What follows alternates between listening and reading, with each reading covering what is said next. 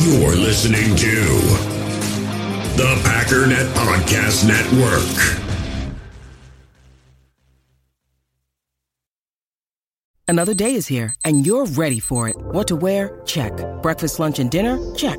Planning for what's next and how to save for it? That's where Bank of America can help. For your financial to-dos, Bank of America has experts ready to help get you closer to your goals. Get started at one of our local financial centers or 24-7 in our mobile banking app. Find a location near you at bankofamerica.com slash talk to us. What would you like the power to do?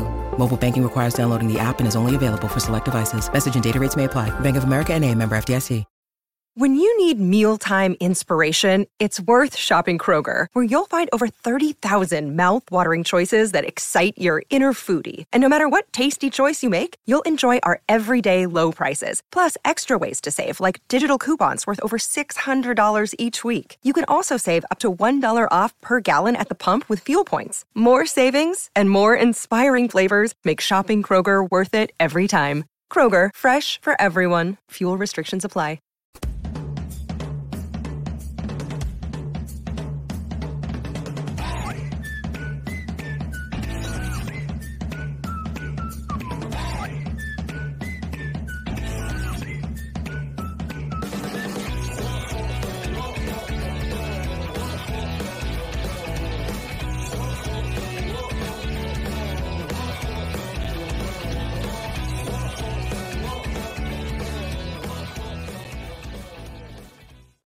What's up, guys? Welcome into Good Morning Lambeau. My name is Clayton. You can check us out on packernet.com. You can find me on Twitter at Packers underscore access. You can also email the show at Packers Total Access at gmail.com. You can text the show at 865 658 5824. I'm uh, rolling solo as of right now. I'm still waiting to hear back from Tim. He may hop on here in a minute. We may get a little bit of uh, Emilio in here as well. Although on the weekends, my boy Emilio likes to sleep in. He's already spilled the beans on that. And and I got to be real with you guys. I went out with some uh, some friends last night and and uh, had a cheat day, right? So I hammered about I don't know about ten wings that were double breaded, deep fried, the whole nine yards. So I'm feeling a little bit uh I, I don't I want to say hungover, food hungover, but maybe that's the, the the right way to describe it. Nonetheless, we're going to get in here and talk a little bit of talk a little Packers here and uh, and get ready for the Chargers game. We got a little PFF preview for you guys. We got several videos we're going to share too, which is really really cool. Um, you know, Kurt Warner actually put a tweet out that I wanted to respond to, and uh, it's maybe it's an opportunity just to learn a little something here this morning. Um, but uh, I know the chat's already filling up here. Appreciate you guys hopping in here. We got Omer in the house. We got Derek K. Um, let's see who else. C Dub Irving in here. Chris in. Good morning, Chris. Good to see you, buddy.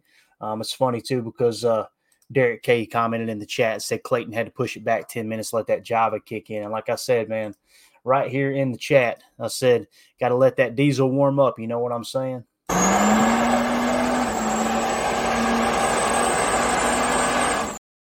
Every morning, man, get that dark coffee, put a little cream in it. You know what I'm saying? Get that espresso uh, style coffee. How do you guys drink your coffee? Let me know in the chat there. I'm, I'm curious to see if anybody's like me, if they're a weak sister and had to put some cream and sugar in it. But I'm a big, uh, sweet Italian cream guy personally. So, um, with that being said, Chad, Chad Ink in the house as well. Good to see you, buddy. Good to see you. Omer always in here chalking it up. So let's just get right to it, man. Um, Kurt Warner put a tweet out. I think it was in the last couple of days. Um, I just noticed it. I noticed it yesterday, maybe the day before. And when I got to looking at it, I'm like, you know what, this might be a good opportunity to to kind of share a little information on the old, old West Coast offense and and what he's talking about, right? And it's not just the West Coast offense that uses uh, precise footwork too. Um, all offenses kind of incorporated it, but to the best of my knowledge, Bill Walsh, when he was in Cincy, was the first person to really try to tie the steps in with the routes and make everything um, as precise as possible as far as timing goes, right? So um, here is the Kurt Warner tweet. I'm going to read to you guys. And basically, what he said was um, as the shotgun trend takes over all levels of football, one of the biggest flaws created from it is quarterbacks tying their feet to the routes, too often setting too early and making them play faster than the concept and get impatient. It's why routes were originally tied to steps under center. When steps correlated directly to the routes, it was naturally better timing and connection between the two. I know many have tried to figure out the same thing with the gun, but I think it's impossible because of different variables in the gun. Uh, in parentheses, he puts the speed of the snap, foot placement, position of the ball on the snap, etc. Um, the results is more quarterbacks playing with foot timing, read determined by when my feet set instead of mind timing. Uh, read is determined by the timing of the routes in my mind based on practice and under center reps. And it's messing a lot of quarterbacks up, in my opinion. And, and what he's saying here, guys, basically is, you know, with the old Bill Walsh system, they would tie steps to the routes. So you knew when you took your third step on a three step drop, you knew exactly, okay, as soon as my third step hits that route, it's time to throw that route right? And in some cases, you're already through two or three reads before you even get to the drop, right?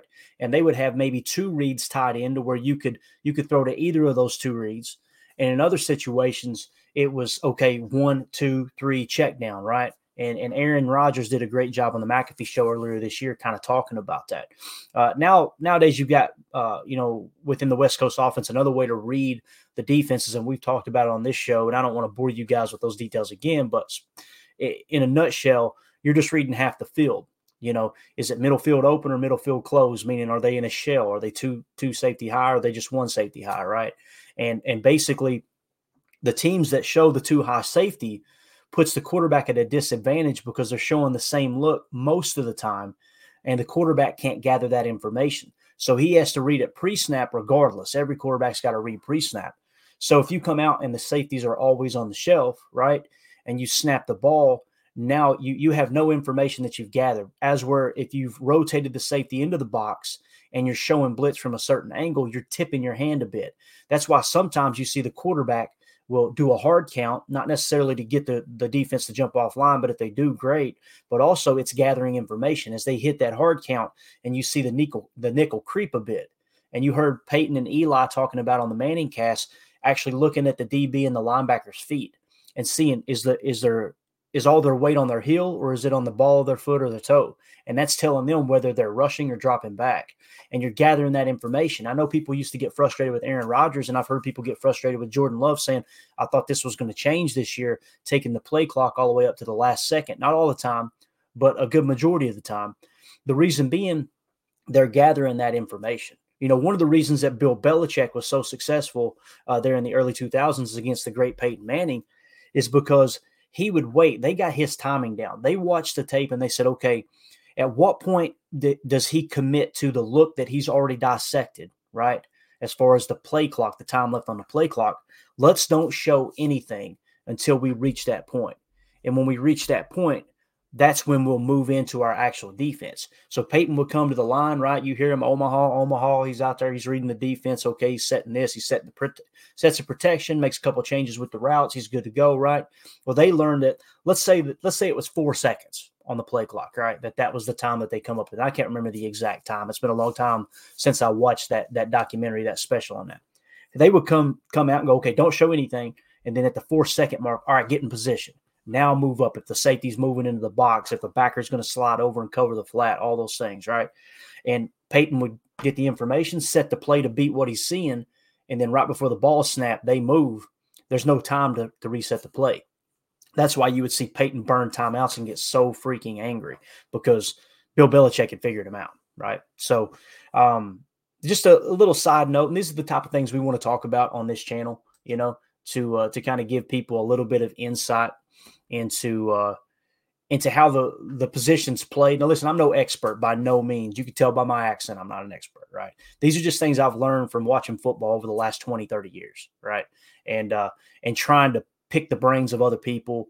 Um, you know, people. That's why we the guests we we have on the show. I'm trying to find people who know more about football than me. That way, we can all learn something together. Because to be honest with you, I don't like talking. I hate being on camera. Like this is as awkward as it gets for me not having anyone else on the show because I cannot stand being on camera. I would much rather have other people come on and us take an opportunity to learn something and learn something together rather than be the one sharing the information. So, with that being said, again, that Kurt Warner tweet, um, I just thought it would be cool to share that. Now, I've got a video that ties into it. And as soon as I read this, I went, let me see if I can find that clip. So, I've been doing some digging, a little bit of editing, and uh, found that clip And you can find this for free on YouTube uh, under NFL Films' YouTube channel. It's uh, guy, that's one of my favorite channels. Make sure you subscribe there. And a lot of other people have shared this video as well. But this is basically um, the footwork aspect of the early West Coast offense there, specifically in San Francisco, and not being told by you know analysts or people like me. It's being told by Hall of Famer Steve Young, Hall of Famer Joe Montana, um, Mike Holmgren, you know, who was obviously one of the most successful coaches to come out of the Bill Walsh tree. But let's play the video. Execute Walsh's offense. We talked about my footwork, and he said, Look, if you'll just follow the directions and the footwork that goes with each pass pattern, I can tell you the timing for when to deliver the football and to who on your feet. I'm like, What? So every step counts the timing of the of the play itself. Every step by a receiver, every certainly every step by the quarterback. And so I started to learn the footwork of the West Coast offense. Young down the middle. He makes the catch. Touchdown. Which told me by timing when to throw to a certain guy, drop back, hitch up. Back to throw. Stepping up, throwing for the end zone. Clark. Touchdown. And he's like, just follow the directions. And you can play quarterback. Footwork, footwork, footwork. I'll tell you, the problem with it right now, look at the feet. I still hear it in my sleep. You just have to keep harping on the feet because they'll get lazy with it. Turn on the film and go, hey, footwork. You know, this is a five step drop. You took like three big and a hop. And that's why you feel like you're waiting on them because everything's not ready yet. We put steps in here for a reason. There's a three step drop, there's a five step drop, five step with a hitch, seven step with a hitch. All this is all timed so that things can open up for you at a certain time. I remember Bill Walsh talking to me one day, and he goes, Ronnie, look at Joe's feet. They're just beautiful. They're just beautiful. Pretty, pretty. I was like, really, Bill? He's the most graceful, quick-footed, nimble quarterback we've seen in many years. It's almost sensual, his movement. Graceful, nimble, sensual. No wonder much of the football world saw Walsh's team as less than intimidating. Coach, how would you describe your football team? Is it a finesse team? Finesse is not the word for our offense. It bothered him. I think it bothered him a lot. For every person that said that we were finesse, he wanted to go punch him in the mouth. I love Ronnie Lott, man. That dude was whoo. We need a Ronnie Lott on this team. I think everybody could say that. But um, so just kind of give you a little insight of the footwork, right?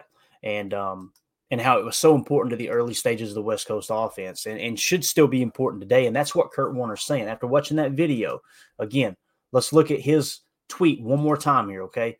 As the shotgun trend takes over all levels of football, one of the biggest flaws created from it is quarterbacks tying their feet to the routes, too often setting too early and making them play faster than the concept and get impatient. It's why routes were originally tied to steps under center, okay? Um, so, you know, another thing too that you got to take into consideration look at Andy Reid in Kansas City, right? Um, Andy Reid has evolved over the years, and it's why Andy Reid will be a first ballot Hall of Famer. You know, many people just tie Andy Reid to Pat Mahomes. And listen, Pat Mahomes is one of the greatest to ever do it, right? But Andy had a lot of success in Philly, didn't get over the hump with McNabb, right? But had a lot of success in, in Philly. He gets fired in Philly and takes the job um, in Kansas City. If you go way back, Andy started in the West Coast offense, right? He was under Mike Holmgren. Um, the success they had in Green Bay together. I think he was. I think he was the OC in Green Bay, if I remember correctly. If not, he was. He was definitely the quarterback coach for a minute. He may have been the quarterback coach the entire time, but I think he made it to OC. Nonetheless, Philadelphia hired him from what he did there. So he takes the West Coast offense and builds an offense around Donovan McNabb. Well, we all know Donovan McNabb was a much better scrambler than Brett Favre, right? So he kind of shifted that offense to fit a mobile, you know, more uh I don't know, more dynamic quarterback in uh in Donovan McNabb, right? So they had a lot of success there. He goes to Kansas City and what's he do? He really shifts to the shotgun big time. Now, he played a lot of shotgun in Philly too, but just his ability to evolve, right? So you've got to you've got to kind of reevaluate things over the years and say, okay, how important is the footwork? It's extremely important, right? Especially for a young quarterback and you're trying to use a timing based offense if you're under center, right? That those things are very, very important. But you also got Patrick Mahomes and you got Travis Kelce and you had Tyreek Hill for there for a while, right? So you've got to play to your strengths. I think that's why they went more to the option, the choice route approach. And and that's the thing too. There was a lot of people last year complaining about, well, Aaron Rodgers is refusing the offense, running the offense. We all know that's a lie now. Um, it you know it's well uh, you know look at what they're doing in Kansas City. It's because they got a quarterback who's running the offense. It's like you have no clue what you're talking about. Kansas City is is as backyard ball as it gets. There are so many choice routes. Like I remember hearing Greg Cosell break down how Kansas City was so effective against the quarters coverage, right? And Greg Cosell was laughing. He's like, everybody's acting like they reinvented the wheel here. They're, they didn't reinvent anything. All they're doing is stretching the field vertically, right? Spreading it out, what we talked about on here, stretching the field vertically, and then having choice routes underneath to just make sure you're maximizing the leverage you have on the underneath defender, right? Um, so that's kind of how they approached it, and that's how they've had so much success. Now you see teams catching on to what they're doing. Guess what Andy Reid's going to do? He's going to adjust even more. And it's funny because Kansas City's still one of the top teams in the AFC. I wouldn't be surprised if they're the Super Bowl favorite. I don't know what the odds are on the Super Bowl, but uh, uh, you know, it, it, he's he's always going to be willing to adjust. And as long as you got Pat Mahomes at quarterback, you're always going to have a shot to win too. And, and Kelce doesn't hurt, that's for sure. So, um, but that being said, I just thought we would kind of cover that. Uh, kind of cool uh, there. And and again, when you talk about our off- offensive identity, the reason it, it really struck a chord with me and thought, okay, we'll share it on the show is because of this right here. We talked about this yesterday. Um, you know, when we're talking about what is the identity of this Packers offense, this is the percentage breakdown of how they run their offense. You see it right at the top, gang. They're in shotgun 72% of the time. So when you see Jordan back there kind of hopping around, and we've talked about that, that little hop he does before he turns it loose. And in some cases, you don't see it affect the throw at all. In other cases, you're like, ah, he's got to step into that, man. He's got to set his feet, right? Um, when you play shotgun 72% of the time, right, and you're only under center 28% of the time, you kind of throw the footwork out the window, right? I know Matt LaFleur isn't telling him don't worry about the footwork, but you know, bad habits die hard, right? When you get so used to, you know, playing in the gun and like Kurt pointed out, you know, just the in- inconsistency of a shotgun snap takes you out of rhythm, takes you out of uh out of sync and out of the the quote unquote good habit of what your footwork should be like playing the quarterback position. So I thought that was uh, kind of neat to just talk about. You know, all the other stuff doesn't really apply to this conversation, but the 72% shotgun uh, definitely does. So I just wanted to kind of kind of mention that anyway. I think it's important to keep our finger on the pulse with how that stuff works, right? Um, let's see here. What we got here? Nick McSwain said, wasn't he trashed for benching quarterback to play Mahomes? He was. He caught a lot of flack for that. If you guys remember, it was Alex Smith. Alex Smith the year before, if I remember correctly, and the years run together on me, man, as I get older. But um, if I remember correctly, Alex Smith was an MVP candidate that year, right? Um, he was he was in like a final three or final five of MVP talk, and then the next year they decided to go with Mahomes. And it's really cool to hear Alex Smith talk from his perspective because he's like, man, we seen it in practice, we seen him run the scout team, and it was like, my God, look at that, look at that sidearm throw, look at that no look throw, and everything on the money. So he knew they're going to go to him quick, right? But yeah, he did. He he caught a lot of heat for it, but you kind of got two different scenarios. You know, look at Green Bay's situation and look at Kansas City's situation. It was the right move. They went on and had immediate success. I think Pat Mahomes is one of the youngest quarterbacks to win the Super Bowl, right? So they got over the hump really, really quick. Pat Mahomes' first year as a starter, if I remember correctly, I could be wrong. If you guys know the stats, look them up. Um, we'll we'll share it here. I'm pretty sure that Pat Mahomes had a lot of success his first year as a starter. Um, he he, I, I would venture to say he wasn't you know, tied for second with the most interceptions, right? And that's not the bash Jordan. It's just facts are the facts, right? Um, and again, there's going to be growing pains. And Pat Mahomes, I think we would all say probably had better targets, you know, at the time. So it's important to mention that. But um, let's see here. Stephen Smith going to judge me for a minute. He said, breaded wings, WTF. You need to come to Buffalo and get the real stuff, man. I would love to come to Buffalo and have some real Buffalo uh, wings for sure, man. I, I got several buddies who are Bills fans up there. Uh, one lives uh, out toward, uh, gosh, Canastota, I think is how you say it. and they're like, "Man, you got to come up here to a Bills game with us." I need to make that happen. I've been talking about it for four or five years now, so I need to get up there and uh and witness, uh, experience the tables and uh and all that. Of course, they can't throw me through a table, man, with my back; it'd be over in a second. Um, let's see what Omer said. Uh, Favre was a great scrambler. Mahomes is Favre 2.0, unorthodox, but they scrambled and used their unorthodox throws. Uh, they both ball. Yeah. The thing about Favre too is it's it's actually come out of his his mouth. And he said people were like, "Yeah, you know, you scramble a lot, this and that." And he's like, "It wasn't that I thought I could scramble. I didn't know where the ball was going." Two totally different things from Mahomes to Favre, right? Um, although Mahomes has made comments in the recent uh, recent past here about he wasn't truly reading defenses until like after he'd already won his first Super Bowl. he's like, man, okay, I can I can gain a real advantage if I go out here and study and and read the defense. But he's a freak, no doubt. Um, let's see here. Sam H in the chat said, "Fun fact: Watson's closest comparison in terms of his route running analytics is Martavis Bryant." Okay, that's good information to know for sure. And since you kind of talked about that, why don't we jump right into um, a little bit of Christian Watson and Jordan Love talk. Listen, we've we've talked about on here. Christian Watson struggling, right? He's having that sophomore slump. There's no doubt about it. Uh, but some of the some of the hate on Christian Watson is really, really unwarranted. You heard Love come out earlier last week and talk about how he's got to help Christian more. He's got to put the, he's got to throw a better ball there and this and that. Um, the part that's embarrassing to me, and I'm going to try not to go on a rant about this, but it's embarrassing to me when people are going on Twitter and attacking Christian Watson, attacking his family, um, and just you know embarrassing the entire fan base, bashing Christian Watson, and defending Jordan Love as if Jordan Love's been perfect, and then Jordan Love goes right behind them and defends Christian Watson. Like you, you think you're doing a good thing for the Packer fan base when all you're really doing is making it necessary for for Jordan Love to have to come out and now defend Christian Watson. That's the part that really drives me crazy. But we got a video here, and this was uh, from Packers.com. You can check it out for free. You can go to their Twitter page. They got it on there. It's on their YouTube channel. Make sure you guys give them a like, subscribe, all that stuff. But uh, here is uh, Love's message to Christian Watson when they went inside the locker room. Then there's some bonus material there as well. The best of the locker room.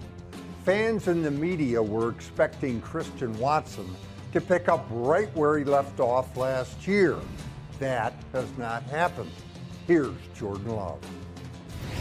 My message to Christians is, just, you know, keep your confidence. Don't don't let any of that stuff, um, you know, ever wait, let your confidence waver or anything like that. Like, I got complete trust in Christian. Um, I know he knows this, but you know, the ball's gonna like I trust all my receivers. The ball's going to come out regardless, you know. So uh, just keep that confidence. You know, we all, you know, when you're losing, it's a lot, a lot of people want to point fingers, things like that. So it, it, happens. You know, it comes with the territory. You know, he's a professional. He knows that, and that's everybody in the locker room. But uh, you know, I told him just keep that confidence up, keep making plays, just move on to the next one. The Packer wide receivers held a little powwow of their own in the locker room after the Steeler game.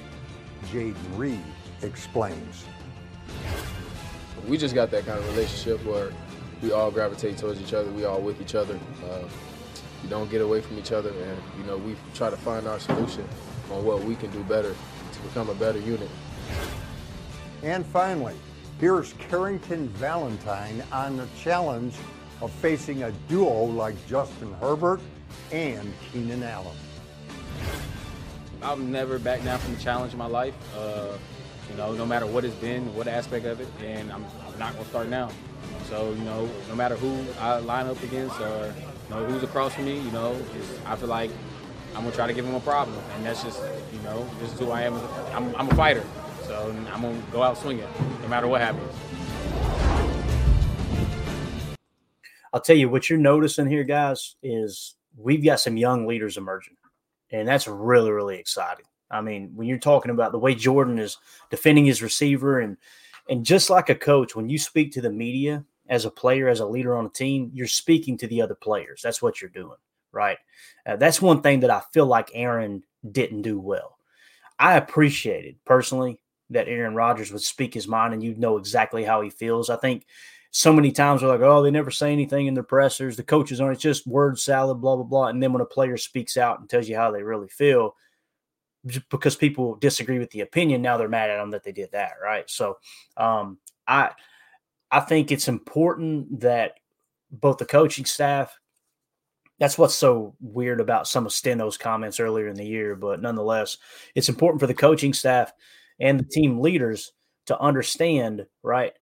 In the hobby, it's not easy being a fan of ripping packs or repacks. We get all hyped up thinking we're going to get some high value Jordan Love card, but with zero transparency on available cards and hit rates, it's all just a shot in the dark. Until now, introducing slab packs from arenaclub.com, the only repack that provides real value, a complete view on all possible cards, and clear hit rates for each one. Now, when I buy slab packs on Arena Club, it finally feels like I know what I'm getting. And honestly, the best thing for me and my son is the fact that we're kind of novices into this. When I walk into a card shop with my son and a card says it costs $40, kind of just taking his word for it that that's a good value. So I appreciate the transparency on grading, as well as just getting excited about seeing what you could potentially get. Right now, you can get 10% off your first purchase by going to arenaclub.com slash packdaddy. Wow, that's crazy offer. 10% off a $400 slab pack. That's 40 bucks right there. Anyways, that's arenaclub.com slash packdaddy for 10% off your first purchase. Passion, drive, and patience. The formula for winning championships is also what keeps your ride or die alive. eBay Motors has everything you need to maintain your vehicle and level it up to peak performance. Superchargers, roof racks, exhaust kits, LED headlights, and more. Whether you're into speed, power, or style, eBay Motors has you covered. With over 122 million parts for your number one ride or die, you'll always find exactly what you're looking for. And with eBay Guaranteed Fit, your part is guaranteed to fit your ride every time or your money back. Because with eBay Motors, you're burning rubber, not cash. With the parts you need at the prices you want, it's easy to make your car the MVP and bring home huge wins. Keep your ride or die alive at ebaymotors.com. Eligible items only, exclusions apply. We all have smartphones, and we all know they're pretty amazing, but they also can be amazingly distracting, especially when we're around other people. So, US Cellular wants us to reset our relationship with our phones by putting down our phones for five. That's right, a company that sells phones wants us to put down our phones. And to see what we find, learn more at uscellular.com forward slash built for us. What you're saying, uh, uh, every time you speak, you're speaking to the team right? It's very, very important that you know exactly what you're saying because you're talking to the team, right? And we'll bring Tim here live in Green Bay. Tim, we're in all kinds of conversation. Oh, look at that shirt, dude. That shirt, man. That's got the old school, old school feel right there, brother. Them Acme Packers. Yes, sir. You got it, man. You got it. I Sorry, probably I was uh had a had a bit of a night last night. so I'm up Sans coffee. Let's go. Hey, there you go. I was sitting there going, man, maybe I told him 9:30, but it's all good. We just been here chatting it up. Uh, let's see I'll be running. Uh, I'll be running stairs later. Sorry, coach. coach Chris. Shoot. Hey, as the leader of this podcast, uh, you never you never tell anyone to do anything you're not willing to do. So no, you're not running stairs. All right, I know I'm not running those stairs. So, um, we were just uh, in here chatting it up a bit. Sam H uh, ran down the numbers. So Pat Mahomes, his first year, had 50 touchdowns that is wild. Absolutely. We were kind of comparing, you know, because someone uh, said in the chat, you know, keep in mind Andy Reid took a lot of heat for uh, starting uh, starting Pat Mahomes over Alex Smith, who was an MVP candidate at the time, you know. But uh, Chad Inc. says, yeah, Mahomes' first year as a starter, he threw 5,097 yards, 50 touchdowns, and 12 interceptions, a QB rating of 113.8. Insane stats. That is absolutely wild, man. And again, I, I'm one of those guys, I kind of root for the underdog. So when someone gets on top like that, I find myself rooting against them a bit because I want parity throughout the league. I want I want the, some of the old guys to get their rings before they retire. So when you got a young whippersnapper burst onto the scene like Mahomes, you know, although you like everything he stands for, he's a stand-up guy for sure. But uh, anyway, um, let's do this. We uh, we kind of covered Kurt Warner a little bit, his West Coast offense, and uh, or his wet his talk about the footwork of playing under center, not just the West Coast offense, but the NFL globally. Uh, we also covered uh, Love's message to Watson there, showing a lot of leadership. Absolutely love what he did there. Tim, we can get into a little bit of a preview here if you'd like. We have, uh, you know what? Let's talk defensive identity first, and then we'll get into the Packers Chargers preview before we wrap up. That sound good to you, buddy? Perfect. All right, here we go, man. So as far as the defensive identity for the Packers defense, you know, there's there's many people. One guy tweeted at me one day. This blew my mind. Um, when I was pointing out that they're playing a lot of man coverage, you know, this year, and uh, you know, you've heard us talk on Chalk Talk and throughout throughout the early season here on this show that you know people who still pretend like they're just always playing off and playing quarters coverage, they're not really understanding what's going on on the field. And when I tweeted about that, a guy hit me and said they're only playing four percent man coverage, and I said, "Okay, can you get can you give me a link to that? Because like, man, my information must be way off. You know, is what I'm thinking." He never provided a link. I hit him back three times and was like, "Hey, man, you got that link?" Never got it. Right. So here is their defensive identity according to the 33rd team. All right. So we're in base 30 percent of the time. We're in nickel 64 percent of the time. We're in dime five percent of the time. Okay. So what does that mean? And why are they in base and nickel? Some people play Madden. Okay. Some people play Madden and they've convinced themselves that no matter what the personnel is, well, we could just come out in a big front here and stop the run you're matching personnel right? Now you can get creative with big nickel. You've heard me and tim talk about that where you replace that extra corner with a safety right? Or you know yeah you you, you replace that extra corner with a safety so you're kind of playing with a hybrid we call that big nickel right? Some people called it okie back in the day. There's a lot of different nicknames. We're not going to get caught up on the lingo. But when they come out in a 21 or 12 personnel meaning one running back two tight ends or two running backs one tight end you're going to match it with a base 99% of the time. Well, some base defenses are four threes, four down linemen, three linebackers. Others are 34s like ours, three down linemen, four linebackers. The difference be- between the two, we don't have enough time on this podcast to explain, but in a nutshell, in a 34 defense, the goal is to put three 300 plus pounders on the line of scrimmage. And typically it was designed for them to play two gaps, right? Now, you've heard us talk about when you move a safety into the box, you have that advantage where you can play one gap. Now you got the best of both worlds. When you come out and you play a 34 base and you're playing one gap because they got one back, and your guys still they still aren't able to attack at the at the point of attack. They're not able to succeed at the point of attack against the run that's frustrating. That's what Joe Barry was talking about. That's what Matt LaFleur was talking about, right? So, nonetheless, we're in base 30% of the time, nickel 64% of the time, dime 5% of the time. Okay. Dime is just an extra DB. So, rather than your nickel 245, you might go to the dime look where you've got six DBs as opposed to just five. So essentially, what that typically means is instead of three cornerbacks, you've got four cornerbacks and two safeties. Okay. Now that makes you very, very vulnerable in the run game, obviously, right? And some people would like to play dollar in that situation. We won't get into all that. Now, as far as gap run and zone run, uh, we were we faced gap run 31% of the time, and we faced zone run 9 or 69% of the time.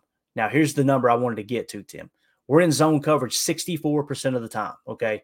This was supposed to be a quarters zone match covered Vic Fangio style defense when we hired Joe Barry.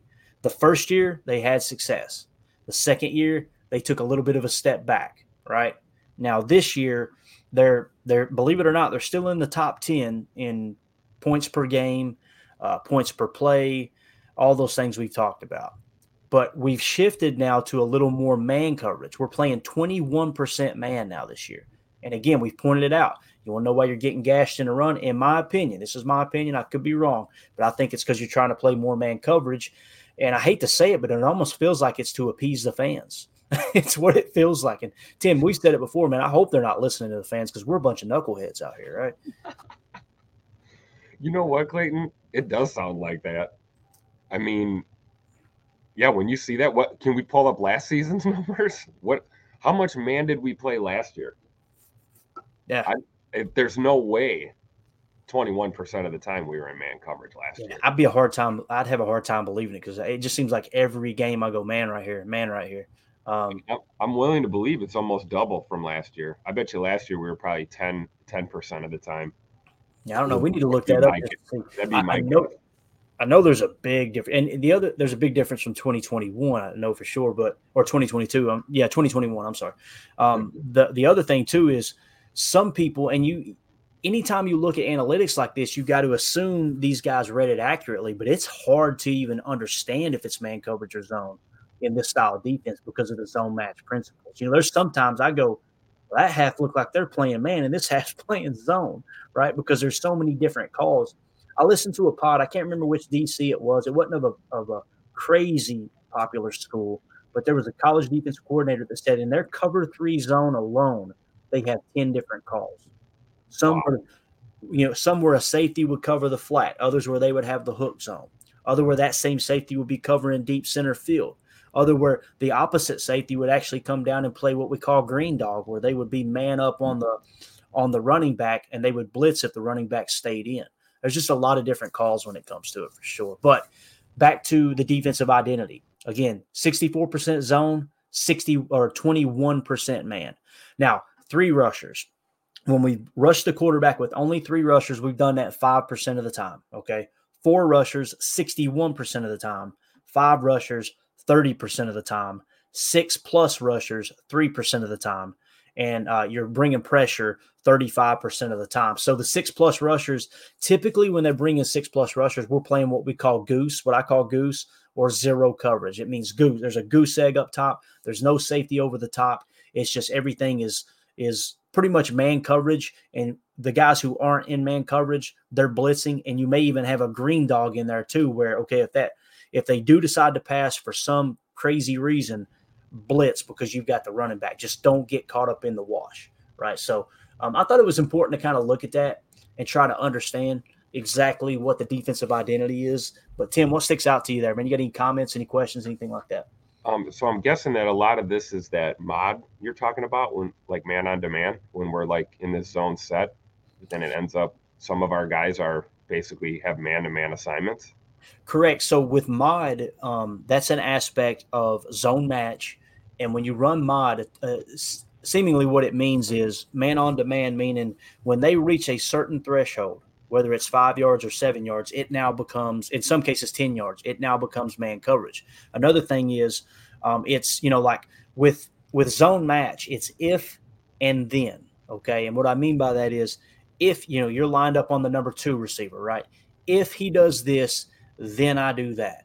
If he doesn't do that, then I'm staying in my quarters coverage. So you know the call may be for for that man on demand in that uh, that uh, specific situation would be okay if he doesn't break the five yard threshold, right, and he breaks in, right, then it's not man on demand. If he takes it seven yards and runs a post, it becomes man on demand, meaning now it's man coverage. Now you're manned up on it. That's what we're talking about with man match, zone match principles, right? That's probably where we saw a lot of mistakes last season where guys were, you know, in that role and they were passing off guys to nobody because they weren't they weren't picking up their man on demand. Am I correct in kind of seeing that? Is that what we were seeing last year? A lot of miscommunication is the best way I know to explain it. And yeah. again, without that's the thing that's hard too. And we try to say it on Chalk Talk, uh, Tim, is because without us being in that in that meeting room, we don't know what the exact call was, right? right. And all you can do is okay, read their posture, read their technique, and try to understand okay, what do you think the call was here? Most of the time, I would venture to say nine times out of 10, you can understand the base of whether it was zone match or man coverage, right? There's been a couple this year you've heard me. I you'll see on Chalk Talk, I'll just put a question mark. I, right. I'm not sure here. Either he had a blown assignment or this is a defense I've never seen before. so, um, yeah, but nonetheless, uh, thank you for the super chat there uh, Josh Martin. We appreciate it. I'm gonna pull that. Uh, let me pull that that back down here so they can see our ugly mugs here. Tim, by the way, man, loving the haircut, brother. Looking all cleaned up. Oh, thanks, man. Feels good, don't it? That that's where I was yesterday when I got the uh when I saw the tweet about Emmanuel Wilson's pup. That's right. So, for those of you who don't know, Tim actually got to meet Emmanuel Wilson yesterday. He was out there helping look for the puppers. Did they ever find him, man? Have you heard? No, I I checked Twitter. I haven't seen any updates. They yeah. they do have that search area narrowed down, and um, there's a local group up here of uh, some really nice ladies that are out there. They have trail cams set up. They've got a dog bed, food. They think they know the area, so I'm I'm hoping that they'll they'll find Emmanuel's dog, Mark. Um, yeah but yeah, got to meet Coach Lafleur yesterday too, and uh, Romeo Doubs, a couple of the guys. Saw Bryan Bulaga walking into the facility for his presser. Nice. Um, so a great day to be around Lambeau. Obviously, wish there was better reasons. Um, hope they find this dog. Um, very cute dog. I, and Emmanuel has had the dog all of 24 hours. And um, so just salute to Emmanuel Wilson for all you dog people out there. Rescue a dog like Emmanuel Wilson did. You know, if you can, if you can. Um, you know, there are lots of dogs that need homes. obviously you got to deal with the uh, the crazy flight risk sometimes, but uh, it can be worth it. So um, yeah. shout out to him, man. That was a interesting experience and a great great way to get to know some people yesterday in Green Bay. A lot of cool people I saw. So that's awesome. Yeah, the community's phenomenal up there, man. That's how that's always been my experience when I fly into town. Is like, you know, I I don't want to go into great detail, but it's just pe- the people of Brown County.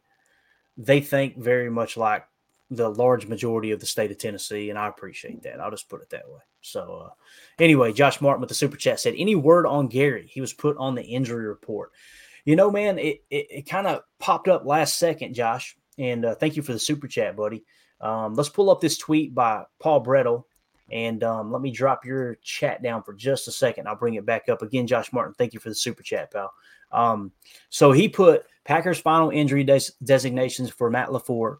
Uh, Questionable, Rashan Gary, uh, Jaire Alexander, and Quay Walker. Doubtful, Rudy Ford. LaFleur said there was a mishap at practice with Gary, a shoulder injury. Doesn't expect it to be long term. So that's frustrating, obviously. What does that mean? What does a mishap mean? You know what's crazy is earlier in the season too. You remember when Jaire hurt his back, and mm-hmm. you remember the reason for that? Um, no.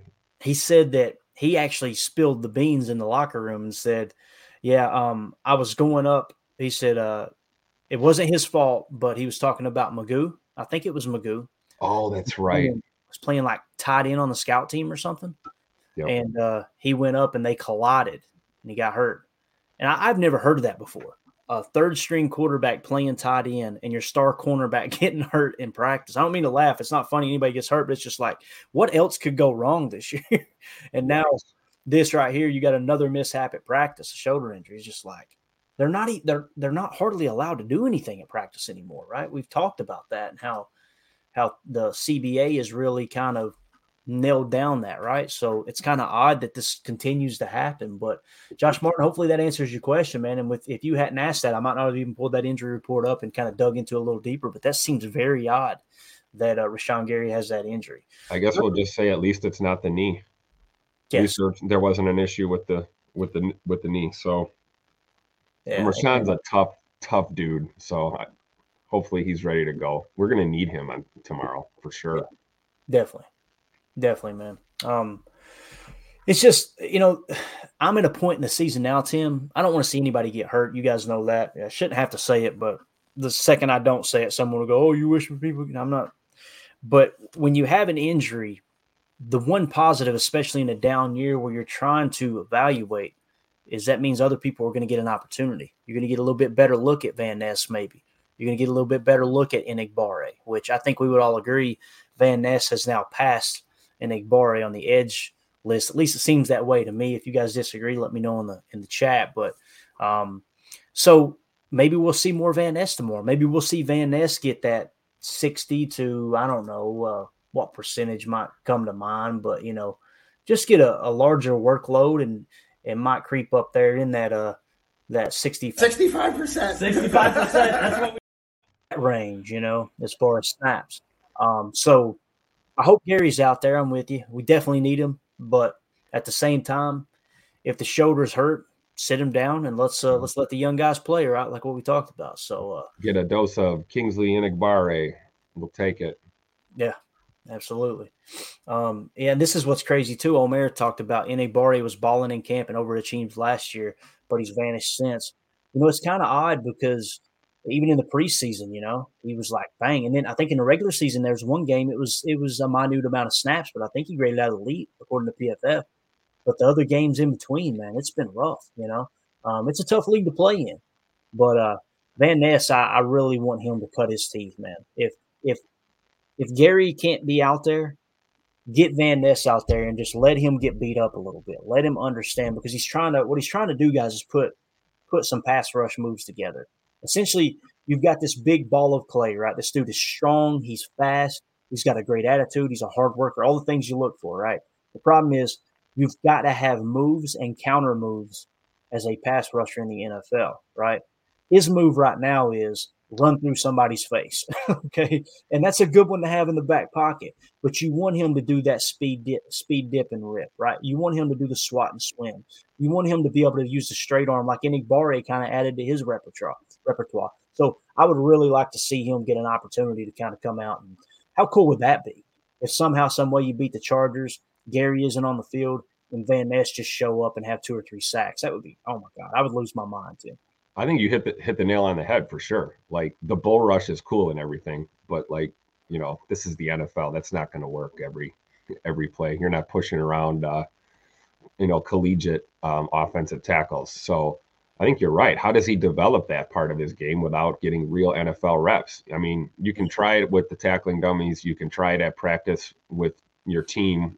You know, where you're like we just saw here, you're trying not to hurt your teammates in practice not to say that you're trying to hurt the guy on the field, but you know, we know this game. So I think uh I think seeing uh, LVN out there would be really cool. I just I mentioned Enagbare because I feel like I don't know if he's necessarily vanished. I just feel like he hasn't had that that consistency. I mean, he's been getting snaps, so I would think if Rashan's out, we're probably going to get a, a pretty heavy uh, a heavier dose of both of those guys mm-hmm. for sure. But yeah, you're right, man. Uh, LVN's got to see the field more. Um, and we got to, you know, we're evaluating him just like anyone else on this roster too. Now, obviously, he's not going anywhere for a while. Uh, he's going to be a, you know, work in progress. But, you know, against a team like the Chargers, that would be a great game to uh, throw him out there into the fire against that offense. Yeah, definitely. I like this right here. Mike in the chat says, I have a gut feeling we're winning tomorrow, boys. Guys, uh, hey, sign me up. I'll take two. I'll take a few of those. You know what I'm saying? so uh, yeah, let's hope so, man. Um, let's see. Uh, Derek K says LVN needs to move to the inside. Man, there's a topic right there, Derek. Um, you guys know when I watched the tape, maybe you don't. Um, I when I watched the tape on him as soon as they drafted him, I did a chalk talk. You can go back and find it on this channel. Um, and I broke down his college tape, and what it screamed like he's not going to be a defensive lineman in a 34. What I mean is like one of those one of those three big guys playing that jam front. But I thought to myself, man, you put him on an interior defensive line in the nickel.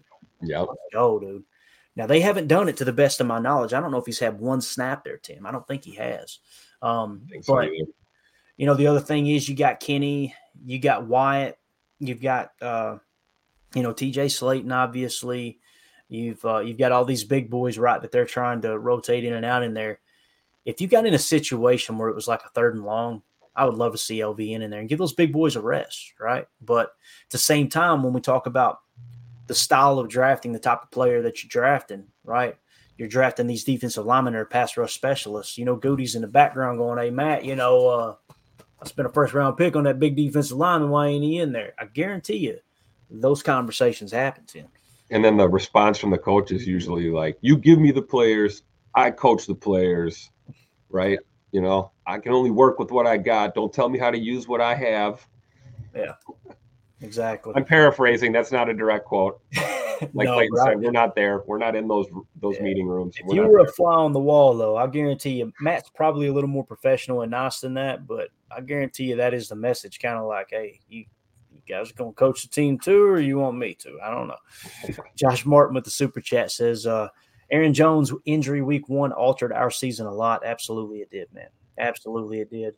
Um, and now you've seen like as he's come back, he's not been the same Aaron Jones, and that's that's why I'm like, why why do we continue to try to do this if he's not fully healthy? And and I'm not sitting here saying he is fully healthy, guys.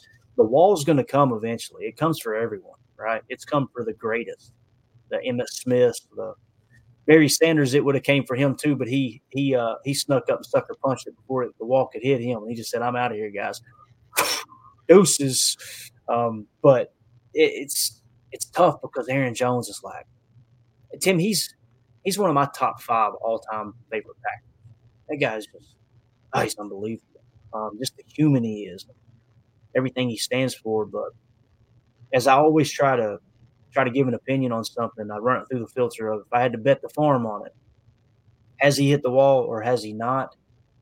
I probably have to say there's a good chance this might be the wall, and it sucks.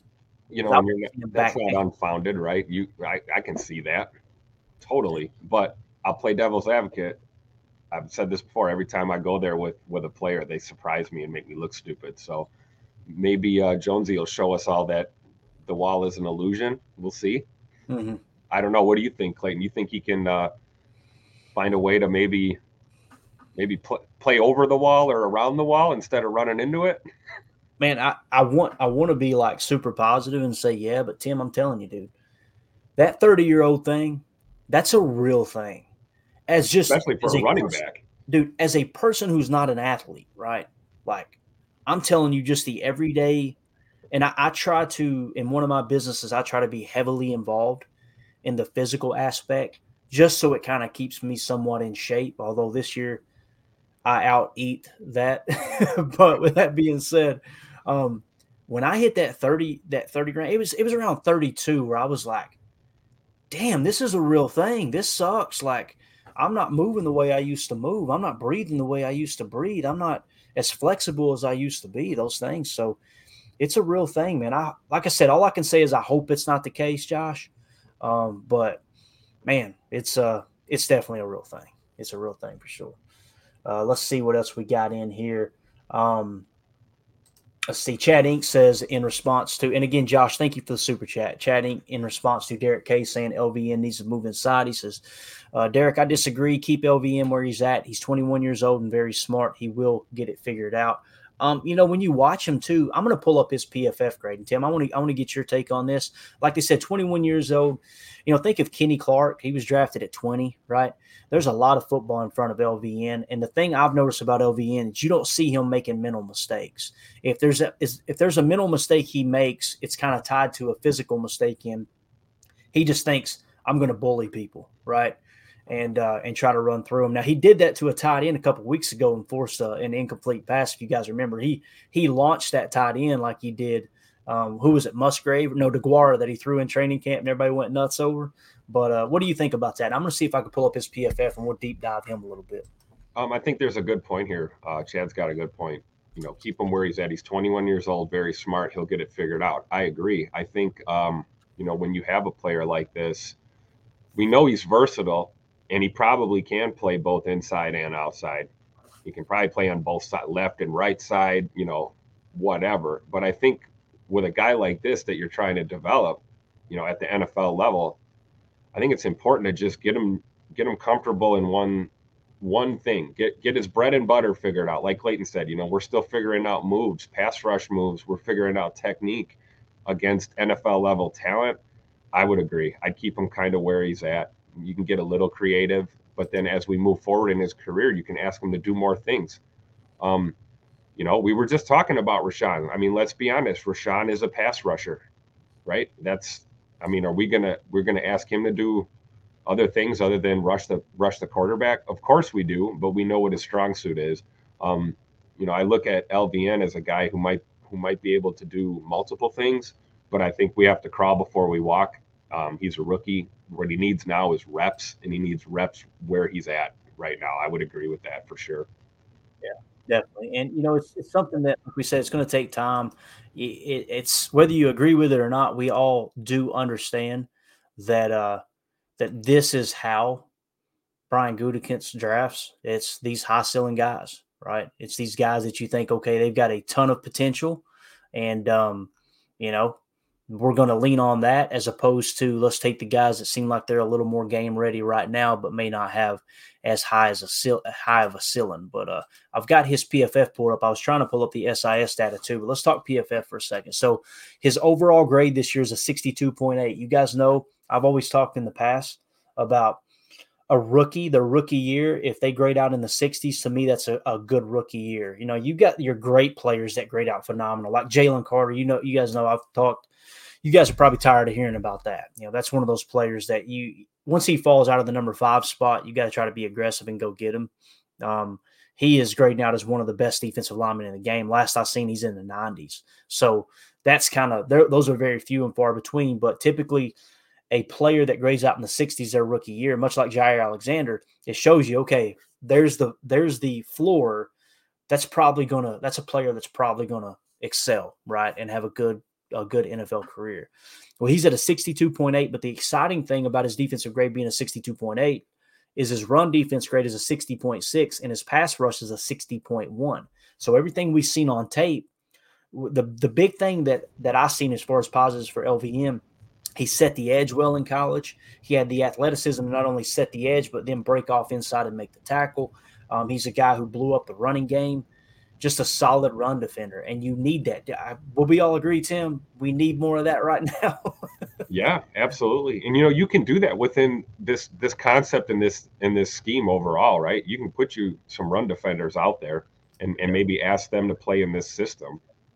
You know, yeah. we had guys that were here to to be quote tacklers and run stoppers, and I'm not seeing it. You know, I I, I think um, well, that's the other thing too. You know, if you're trying to defend the run with like you know safety, safety's coming up in the box and that kind of thing, that that's one way to approach it. But you know, I don't know. I think you can achieve some sort of balance with with your run defense. And again, like we said, we're not trying to be, you know, run stoppers. This this type of defense probably will never be a bona fide run stopping defense. But you can be better against the run. You can limit the run and not you know not get lit up by the run, not give up 205 yards on the ground in the run game, those type of things. Um, I forgot who said that. Somebody, it might have been Paul. I'm I, I'm not sure, but someone mentioned maybe it was Mike Wall that said like, man, if, they, if maybe half of that, you know, if we gave up a hundred, you know, a buck on the ground, maybe a hundred yards on the ground, you know, you can still win games. But if you're getting you're making these other teams look like they have Barry Sanders and they're putting up two 200 plus yards on the ground and you doesn't matter what you do against the pass game eventually it's you're going to get those shot plays and they're going to get scores. I mean we saw that against pittsburgh literally. You know they ran and ran and ran and then all of a sudden we're getting beat by kenny pickett you know? So i don't know. Yeah. Um, yeah so looking up lucas van ness's pressure percentage according to SIS. Now it's hard, guys, because you got to sort by linebacker and defensive end. Although got them listed as a defensive end, so maybe they have it fixed to where they consider Green Bay's outside linebackers to be defensive ends. Um, if that's the case, I'm going to try it again here. I wanted to look at his pressure percentage and see exactly where he fell uh, amongst defensive ends there, and um, he's sitting right now.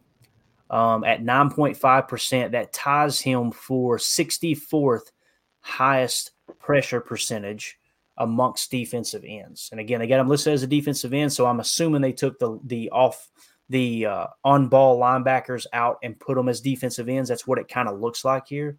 So with that being said, um, 9.5 percent, 66 best. That's right there, borderline of a starting uh, defensive end because obviously 64 is the cutoff. So I think you got a lot of promise there. Now, when you look at his PFF grades as far as weekly goes, week one, 60.8, week two, 71.6, week three, 66.9. Week four, 46.1. So that drops your overall grade down tremendously there against Detroit. And, and he actually had 37 snaps in that game. So you see a larger workload there in Detroit. The grade dipped. Uh, against Vegas, 68.5. Against Denver, 59.6. Against Minnesota in week eight, 70.2. 68.8 against LA. And then last week, he only got 19 snaps and he dipped to 48.0 against Pittsburgh. So you're seeing the floor only two games in the 40s, right? None in the 50s. The, the honest floor evaluation is right around that PFF grade of 60. And so far, the the uh, the ceiling has been about 71.6 according to PFF. And again, with a nine, nine and a half, 9.6 uh, percent, uh, 9.5 percent pressure rate. So uh, I think I think he's doing what you want a young uh, rookie to do, right? You know, obviously we want him to be great, but you're kind of seeing that floor established. And again, the fact that he's decent in the run defense as well gives me a lot of hope for him to be a balanced defender. But what do you think about that right there, Tim? Any other comments you want to add? Sorry, I was on mute. I think okay. um, LVN is, uh, you know, the thing I like the most about watching him in the reps that he does get is that the game doesn't look too fast for him. Mm-hmm. Um, it really doesn't. I mean, for a rookie, you see guys getting roasted usually, or getting yeah. bowled over, or they're mis they're misreading. They don't know what's going on. They look confused half the time. That's not LVN. LVN, like we talked about his football IQ and his intelligence. He is a smart player, um, and not making typical rookie mistakes. So that's that's a plus for me. That's one thing that stood out to me right away is a a guy that looks like he's ready for this level. Now the technique's going to come around, right? We talk yeah. about hands and and the moves that'll come around, but at least it's not. He doesn't look lost. He doesn't look panicked. You know, you see rookies that, that get into the fire and they're like, "Holy crap! Look how look how fast and strong these guys are compared to the, you know, the dudes that are starting hedge funds or whatever they're doing now that aren't that I went to college with that aren't playing aren't playing football anymore. So you know, LVN's not that dude. Um, yet again, another another one of these guys we can talk about. You know, as a rookie that uh, not isn't playing like a typical rookie, I would say. So yeah. promising future for uh, the Luke Ness monster. Definitely. Uh, Nick McSwain in the chat said, "What's Van Ness's snap count? Is it going up?" All right, let's look at that. So his snap count, his total snap count on the year is 209. So if we went back through the weekly, okay, starting week one to week 10, just to kind of give you an idea. Week one, 35 snaps. Week two, 18 snaps. Three, 13 snaps. Week four, 37 snaps. Week five, 26 snaps. Week seven, 16 snaps. Week eight, 26 snaps. Week nine, 20 snaps. Week 10, 19 snaps. So he peaked around week four. And then, of course, we know Gary was healthy by then. So you see the numbers drop a bit. So I'm saying if Gary misses this game, I think there's a good chance that you, uh, you have, uh, you have him maybe peak back in the 30s, you know, 35 range, somewhere around there. Um, uh, the other thing, too, when you look at the Chargers, and we'll get ready to wrap this big bear up, the Chargers' uh, pressure that they've allowed, okay, on their quarterback this year, 36% of the time their quarterback's being pressured. That's 20th in the league. Okay. That's 20th best, I should say.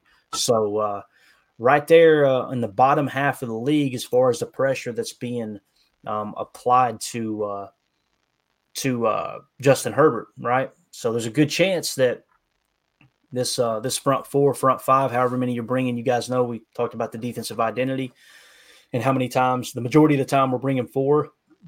Second, we're bringing five, right? Um, there's a chance we get some pressure on Herbert, and that's what it's going to take to win this ball game for sure. Because Keenan Allen's a monster, and I know he's not fully healthy, but it sounds like he's probably going to go. Last I heard, so uh, might get an yeah, opportunity though, man, to get to get some pressure on him, Tim. They got that Austin Ekeler fella too, correct? That that guy's kind of a problem. He's still there. That's wild. I believe so. Yeah. yeah, oh. it's so hard for me to keep up with the entire NFL. I used to be able to say that and be like, okay, you know, this player's here, this player's there. But since I started doing the pod and I've got to deep dive the Packers a lot more, now it's like it's everything. I'm gonna laugh if I'm wrong and he's not there anymore. Can someone confirm that? Yeah, let's look at yeah. Somebody in the chat confirm that for us. Because maybe I maybe I am wrong. I don't know. I know he was supposed to be a free agent, but he might have re-signed with them. You know? Yeah. Did he? Did he end up with L.A.? That's that's funny. The posse will get on it. We'll we'll find. Yep, there it is. Derek Derek's got it. Derek K. I love this chat, dude. It's so awesome. it's like you ever watch a Rogan podcast? You know, he's got Jamie in the back, right? Like yeah. our, our chat is Jamie. So look that up, Jamie. yeah, exactly. And our chat might be faster. yeah, no doubt. No doubt. Let's see here. Uh Creed in the chat says LVN and Gary both 6'5, 270, very similar body types and athletically. In a few seasons, we could certainly have the best pass rush duo. I think that was Gutey's goal, right? Was to look up and say, okay, when Preston's when Preston Smith's career starts to wind down, just like they did with Gary when they had Preston and Za'Darius, you know, they kind of brung Gary on slow and bang, you got a superstar, right? Now you've got LVN learning behind them, and then you could plug him in. Imagine those two rushing, much like you know the LA Chargers have, Tim. I wonder how many times I've said San Diego on this show. I bet I've said it a bunch and didn't even notice it. My bad. LA Chargers. Um, look at that pass rush they have there between Bosa and Mack, right? That's kind of the goal. But again, um, the thing that gives me a lot of hope in LVN for the future is is, is you could tell he's going to round out that run defense. He, to me, I think he's going to be a better run defender than Rashan Gary is. Which will that. create balance, a little bit of balance in this in this uh, defense, you know, which is kind of what what we need, right? Yeah, absolutely, man, absolutely. All right, guys, we are gonna. Yeah, I agree with that. Creed says LVN gives me Aaron Kampman vibes. Yeah, you know, Aaron Kampman played defensive end in the four three. They tried to convert him to thirty four outside linebacker. The knee gave out, and obviously we never seen it come to fruition. But you're exactly right, Aaron Kampman. I see that, um, and it's not because they're a couple white uh, country corn uh, corn fed cats. You know what I mean? Like I know it, immediately when people read that creed, they're to go, "Oh, why? Because he's what?" No, because They both play the run as good as they play the pass. That's how Aaron Kampman was. Everybody calm down. Put your racial swords down for just a second, please, God. It's a color, okay? Yeah. And, and all we see when we bleed red, I promise. right, and we're evaluating football players, right? That that's what it is. You're a football player. You got a helmet and pads on, man. That's what we're looking at. Yeah, it's funny. Creed's going. I didn't say that. I know you didn't, man. I know you didn't. but that's what I love about people like Aaron Jones. That just like, man, you can tell that it's just we're all human, you know. And uh, he, he- he's just one of those players that I look forward to him being a part of the Packer family his entire life, even after he retires, because he's just he's done so many good things, man. So many good things. But uh we'll end it with here. Omer in the chat says, uh, another great show. Tim and Clayton PTA posse rocking the house again. Go Pack, go. Appreciate you being in here, buddy. I want to thank everybody in the chat. You guys were phenomenal, man. Um, the fact that we can lean on you guys to look stuff up as I'm digging through and Tim's filling the air while I'm over here typing like the boomer that I am, you know, trying to figure it out. Um, I love I love the dynamic we all have together. It's it's it's a lot of fun, no doubt. So, um, just want to give a special shout out to the super chats. Appreciate you guys. Uh, Josh Martin in here today. Thank you so much for supporting the stream, buddy. Everybody in the chat, thank you guys so much for interacting. Like I said, you always make this show. Um, we're going to be back tomorrow morning for uh, Good Morning Lambeau, and it's going to be the pregame edition. So we're going to be doing a pregame show. Obviously, kickoffs at uh, 12 Central, right, Tim? I didn't dream that, right? Yeah, that's a new nooner. Yep. Got a nooner. So we'll be in here um, probably 10:30 Central, 11:30 Eastern. Okay. Wait a minute. I mean, yeah, that's right. And what it'll do is run you up to about 30 minutes before game time. So if you guys hop in here for Good Morning Lambeau um, to uh, to get you know the inactives, we should be able to have those for you about halfway through the show, right? And it's awesome too. Again, the chat usually is the one who spills the beans there, which is awesome. So I'm over here trying to dig through Twitter, and they get it before I can get to it. Um, but uh, we'll have that. I want to say this last shout out, last time, guys, last time. The autographed Dave Robinson jersey, right? The three winners were Gunsmoke Games, Casey Zarnomsky, and Jason Tebow.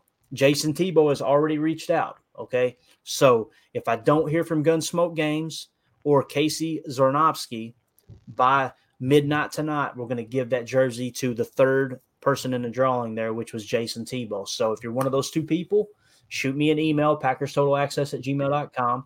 Don't try anything funny. I will know if it's you. We got ways to cross check and make sure it's you. Um, so don't try to steal somebody's jersey. Obviously, you're gonna only thing that's gonna happen. Is you're gonna get banned from the channel. But uh, as of right now, it looks like Jason Tebow's getting that jersey unless we hear from either Gunsmoke Games or Casey. So, with that being said, uh, we're gonna get out of here. Tim, appreciate you hopping on, man. Late, uh, coming in a little bit late, and I appreciate it, man. It helps me fill up the uh, the air time here, and uh, always fun to chat it up with the PTA posse. We're gonna be back to uh, tonight as well for PTA Live. I just want to do a plug for the pregame show tomorrow. That way, you guys know that's coming up. But tonight at uh, 7 Central, 8 Eastern, we're going to be doing PTA Live. We'll give you the latest information. Maybe we'll have some more information leak out on Rashan Gary, that type of thing. And anything else that breaks, we'll, uh, we'll be there. So, uh, yeah, with that being said, look, Chris, and we're going to end it with that. Said Tim looking clean today, man. Like a fresh, dry Skippy. You know what I'm saying? All right, we're out of here, guys. Y'all like, you're way too white to be saying stuff like that. It is true. Uh, for those of you listening on the pod, thank you for making us a part of your day. As always, let's go out and be the change we want to see in the world and go, Pack, go.